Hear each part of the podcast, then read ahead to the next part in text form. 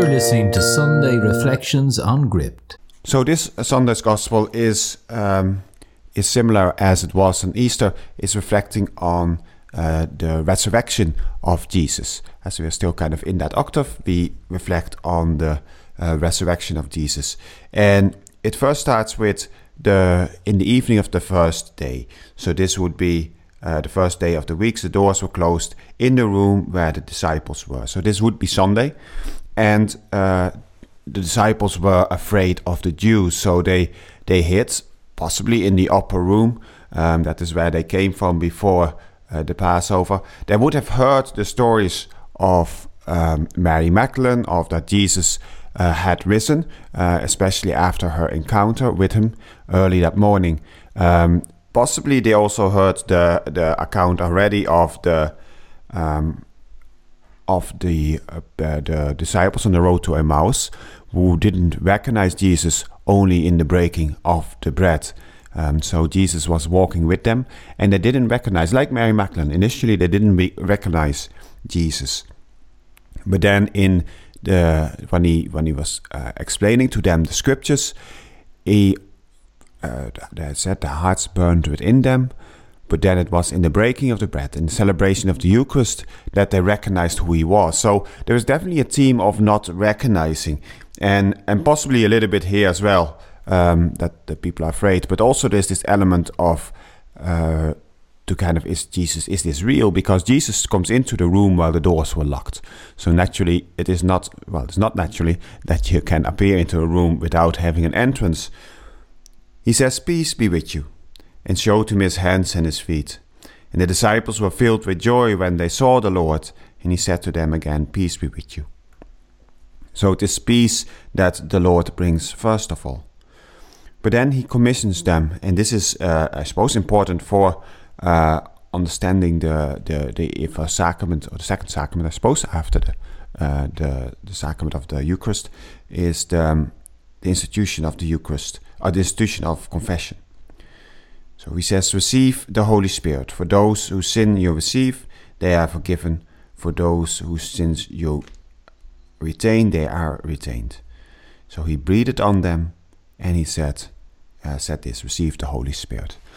So it is the, the Holy Spirit that is given here in this instant, uh, and especially uh, for the forgiveness of sins. So this is where really the, um, the sacrament is instituted. And, and in a kind of that's with with all the sacraments. I think it's so important to kind of see that that God knows us. I mean, well, He created us, but I mean, He also He has been one of us, and He knows that we need physical things. So that's why we have the Eucharist, which is is kind of physical.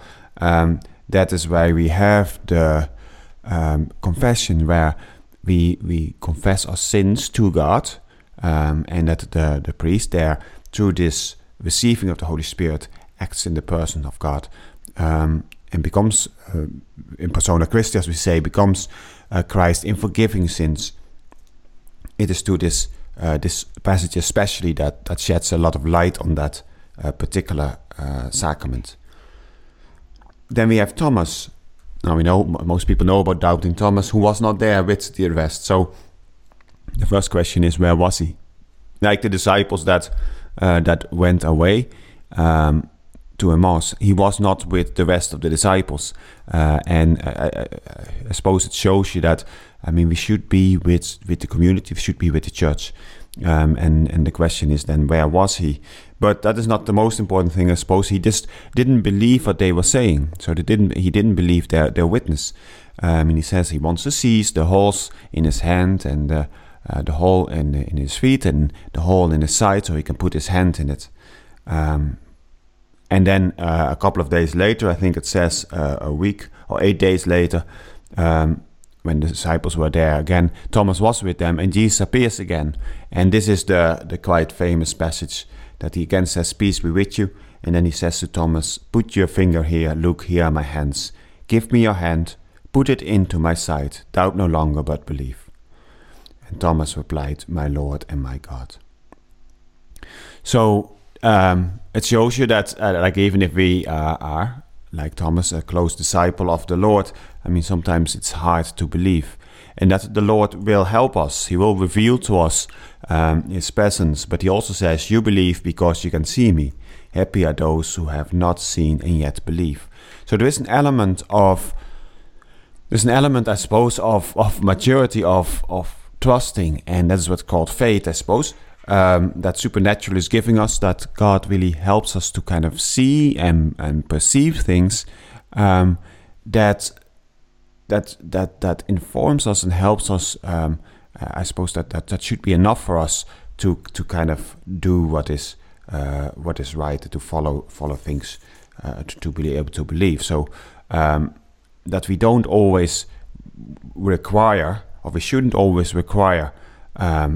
Hard evidence like Thomas did here. Now, God is good, and He does give us evidence and um, small miracles most of the time, not you know, always big things, but they kind of confirm His uh, His presence.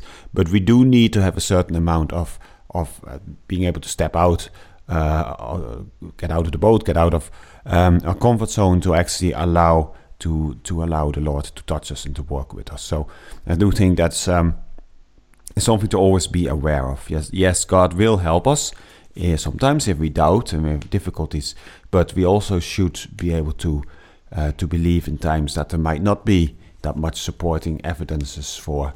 Um, uh, for, for, for, for, for our faith, that God might not be as active in our prayer life or in the things we see around us, but still have that faith because um, that faith is given us, and we just have to be able to, to listen to that uh, so happy are those who have not seen and yet believe. So it is a gift that we should accept and cherish. Another says finally in the Gospel, there were many other signs that Jesus worked and the disciples saw, but they are not recorded in this book. They are recorded so that you may believe that Jesus is the Christ, the Son of God, and that believing this you may have life through his name. So in St. John's Gospel, there isn't that many signs. Um, I think there's seven signs. The last one, the seventh, uh, the biggest, is the resurrection. So um, John is specifically stating here, and I think it is in another place as well, that not everything is written down because there's just so much that happens. But that the things that are written down are things that can help us to see and to believe, um, to understand, the Lord uh, more clearly. So that is, uh, yeah, that is the the reason the signs are given. So that the Lord worked a lot more things, did a lot more things, said a lot more things. But what is given to us is for us specifically to to be able to believe and to open our hearts to His presence and His His His His uh, gift of faith in our hearts.